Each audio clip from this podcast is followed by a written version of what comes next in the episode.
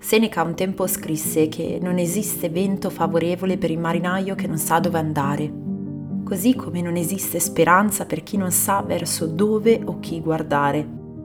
È così che ho vissuto la mia estate, vi dico la verità, nonostante il podcast propositivo e pieno di fiducia che vi ho trasmesso nel periodo di relax per eccellenza.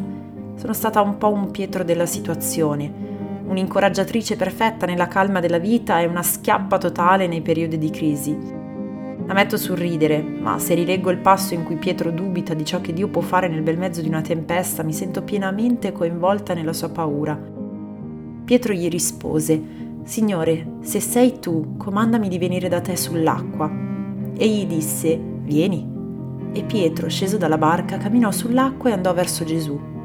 Ma vedendo il vento, ebbe paura. Vedendo il vento, ragazzi, ma dove si vede il vento? Eppure quante volte le circostanze della vita che agitano un po' le acque ci spaventano. E cominciando ad affondare, Pietro gridò, perché sì, la paura ci immobilizza, Signore salvami. Subito Gesù stesa la mano, lo afferrò e gli disse, Uomo di poca fede, perché hai dubitato? E quando furono saliti sulla barca, il vento si calmò.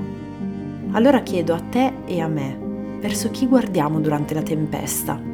Dove rivolgiamo il nostro sguardo? Anche noi, dunque, poiché siamo circondati da una così grande schiera di testimoni, deponiamo ogni peso e il peccato che così facilmente ci avvolge e corriamo con perseveranza la gara che ci è proposta, fissando lo sguardo su Gesù, colui che crea la fede e la rende perfetta.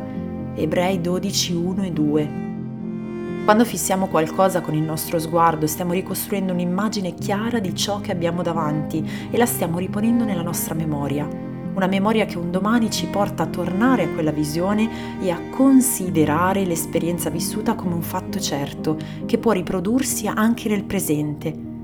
Il verbo considerare mi piace tantissimo perché viene dal latino considera, che significava in passato fissare le stelle per leggervi i decreti del fato. Quando Paolo ci invita a fissare il nostro sguardo sul nostro Salvatore, ci sta consigliando di riporre nella nostra memoria a lungo termine quanto Gesù sappia fare luce come una vera e propria stella anche nelle situazioni più buie. Sto registrando questo podcast in uno di quei momenti bui della vita in cui sento di aver perso l'orientamento e di non riuscire a seguire più quella stella che prima sembrava guidare ogni mio passo i re magi camminarono giorni e giorni seguendo una stella per conoscere colui che era stato mandato per illuminare ogni cuore e per salvarlo dal buio del peccato. E quando videro la stella fermarsi sopra il bambino che tanto desideravano incontrare, si rallegrarono di grandissima gioia. Qual è la tua stella? Cosa illumina il tuo percorso? Chi fa luce sulle tue circostanze e nelle tue tempeste? Dio desidera donarti una guida perfetta anche quando tutto sembra andare storto, anche quando nessuna strada terrena sembra suggerire indicazioni precise su come procedere. Ammetto di essere la prima a dover ricordare spesso tutto questo, ma ho una speranza nel cuore, che chi ha cominciato un'opera in me la porterà a compimento e che se anche vedo buio attorno, so che ogni cosa coopera al bene non c'è cosa più importante in questo mondo di avere una memoria fatta di esperienze che ti ricordano che il sole esiste per tutti. Citazione che gli affezionati dell'autore capiranno. La luce splende nelle tenebre e le tenebre non l'hanno sopraffatta. Giovanni 1:5. Dio ti benedica e conosci Gesù.